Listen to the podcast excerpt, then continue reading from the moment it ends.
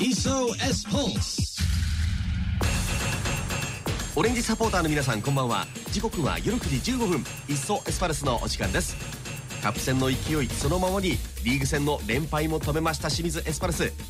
今日の「いっそエスパルス」はその第18節金沢戦を振り返りさらには美穂練習場で監督選手にお話を伺ってきましたのでその様子をご紹介したいと思います。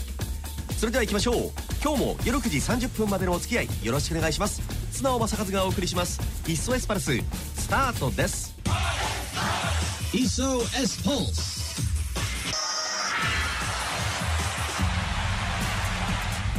いっそエスパルスそれでは前節のリーグ戦を振り返りましょう。5月28日ホームアイスタで行われました J2 リーグ第18節津エーゲン金沢戦。9位の清水は16位の金沢を迎え撃ちます。まあ、結果としまして守備がしっかり機能して相手得点許さず3対0の勝利となったわけです。前半の33分カルリーニョス・ジュニオ選手前半の41分に神谷裕太選手そして折り返した後半途中出場のオセフン選手79分にゴールを決めて3対0クリーンシートでの勝利となりました。さあこれでエスパル2リーグ戦順位が6位に浮上しております。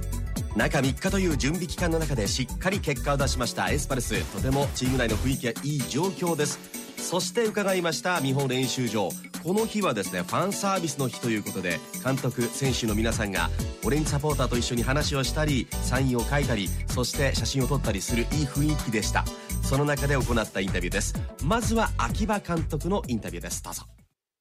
水曜日の平日であれだけのオレンジサポーター来るっていう光景はなかなかないですよね。いやもう本当にありがたいことですしもっと言えばさっき言いましたけど1万4000人以上こう集まってもらえるその本当にクラブの努力にも感謝してますし、えー、本当それは社長以下本当に、えー、フロントスタッフクラブスタッフが頑張ってくれている証拠だと思いますしでそれにまた応えていただいているこのサポーターファミリーのこの、本当にこう頼もしさとかやっぱりこう僕らにとってはありがたさ嬉しさやっぱり本当に、えー、フットボール王国だなっていうやっぱりこの静岡ならではだなと思ってますからでましてオリジナル10のやっぱり清水エスパルスってやっぱりこういうクラブなんだろうと思ってますから今までこうやって積み上がってきたものがたくさんあると思いますんでそういうものをよりこう大事にしながらでお互いにこう高め合う存在であれるようにあの本当に目標は一つもう昇格するっていうのはもう明確ですからあのもっともっとお互いでこう高め合いながらでそして共にこう助け合いながら、えーえー、切磋琢磨して必ず J1 に返り咲きたいなというふうに思ってます。あの名目としてはファンサービスですけど逆に選手の方に与えられる効果みたいなものって監督はどう感じてますか、あのそれが大きいと思って僕は全部あの公開してますしあのこういうコロナ禍が終わったからこそそういうこうファンとの触れ合いとか交流みたいなものってすごく我々にも本当パワーをいただきますしあのただ与えてるだけじゃなくてお互いにこう与え合ってるっていうこの関係が僕はすごく大事だと思ってますからあのこの素敵な素晴らしい関係をあの続けていってよりこう一体感だとか絆だとかそういうものをこう深めながらあの言ったようにこう目標達成するためにそういう方が一人でも多い方がいいのであの多いことは間違いないですけどもよりそういう方がまたふ、えー、増えるようにで応援してくれる方がよりもっと応援したくなるようなそんなようなこう選手でありクラブでありチームでありたいなと思ってます。じゃ監督これからまたファンサービスに。そうですね。はい。もちろん行ってきますさあということでとてもいい雰囲気の中行われたインタビューだったわけですが選手もいろんな声をかけられたそうですがスイーツ部エスパルスイーツ部部長の北爪健吾選手はこんなインタビューでした。じゃあファンサービス終わりの北島選手です、はい、どうですか？こうやってオレンジサポーターと触れ合いながら練習終わりに。そうですね。まあ本当にまたこういう光景が、うん、あのファンサービスの日程も増えてきて、うん、まあ本当に嬉しいことですし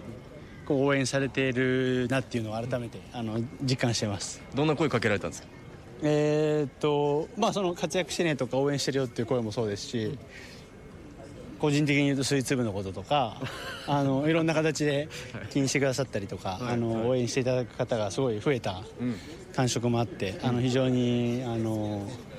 充実したあの毎日遅れてる一つ要因ではあるかなと思ってます。スイーツ部広まるのいいことですね。そうですね。まあこう勝ってこう広まるっていうのが一番 あの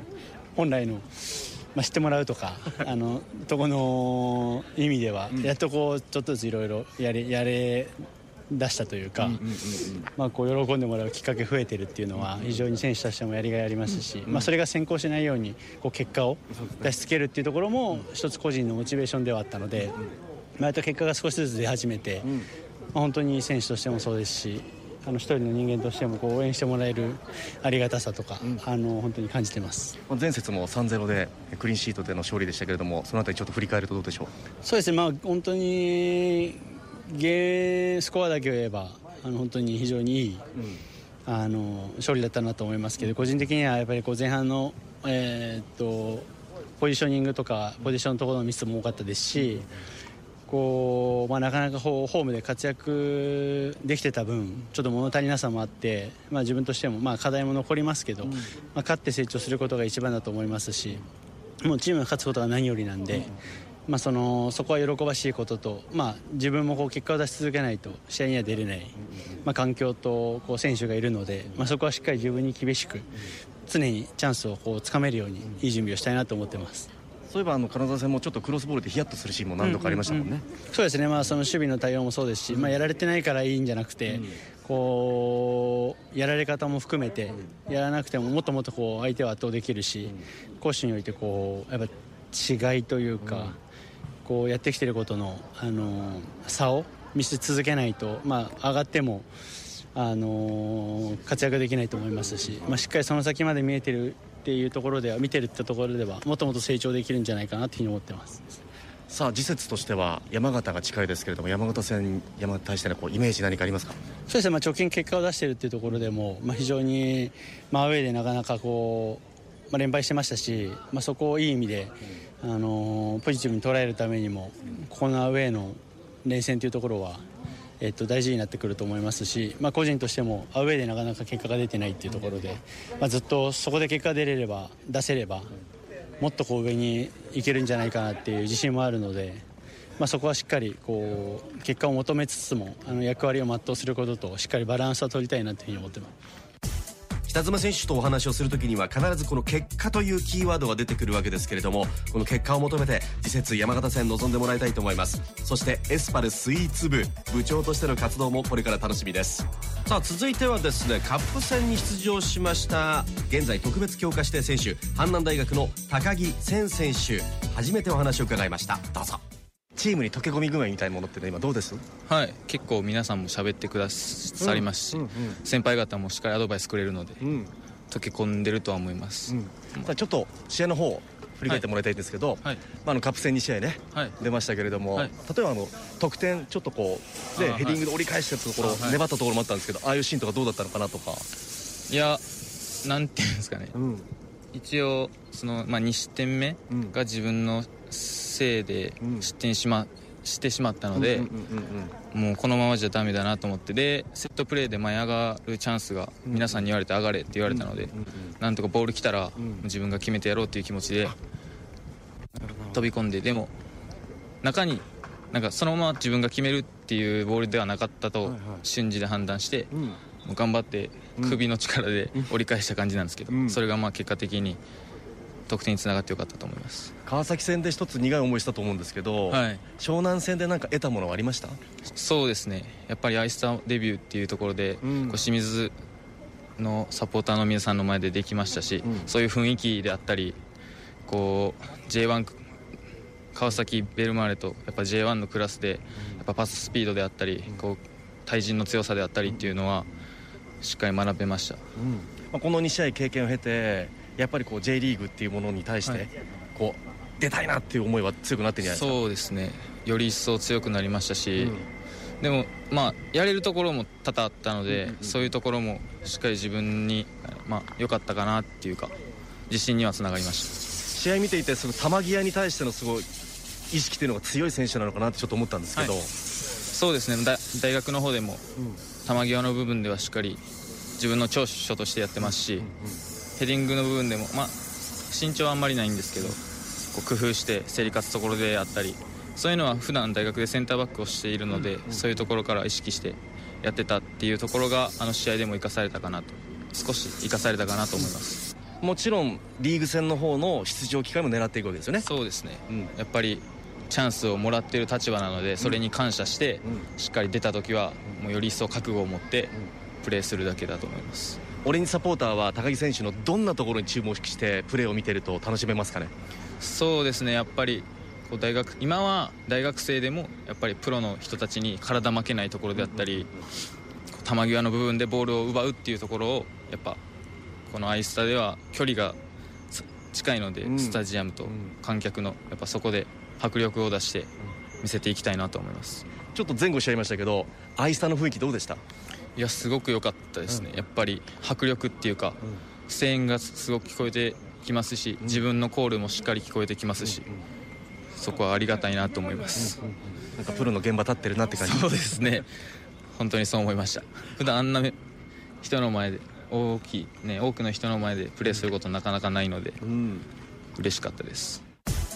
特別強化指定ということで今大学生ですけれどもこのエスパルスに対してどのような効果をもたらしてくれるのか今後楽しみな選手の一人です。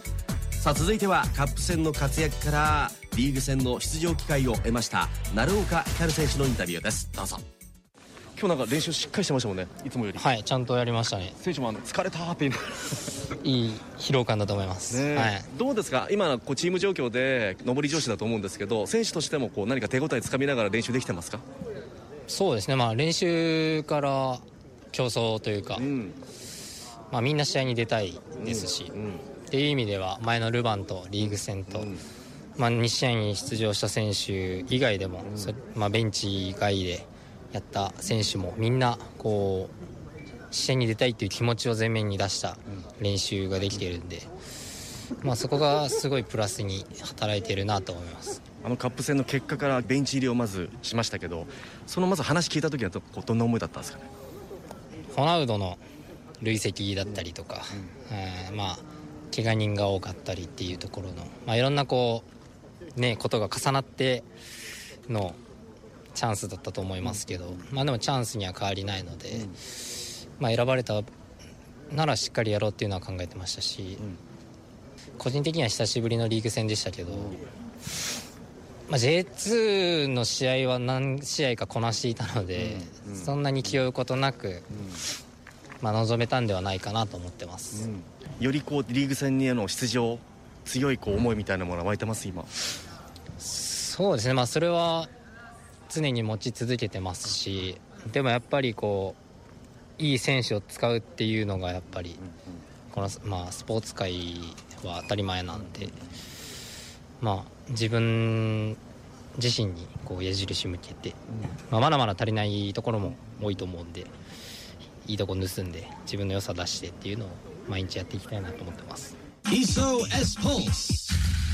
さあそんな鳴岡選手の出場も注目される次節以降です。まずは明日土曜日6月3日山形戦。そして6月11日は熊本戦アウェー2連戦となりますエスパルスこの2連戦をしっかり勝ってさらに順位を上げてもらいたいと思います。それでは今日はこの辺りで素直正和がお送りしてきました「いっそエスパルス」また来週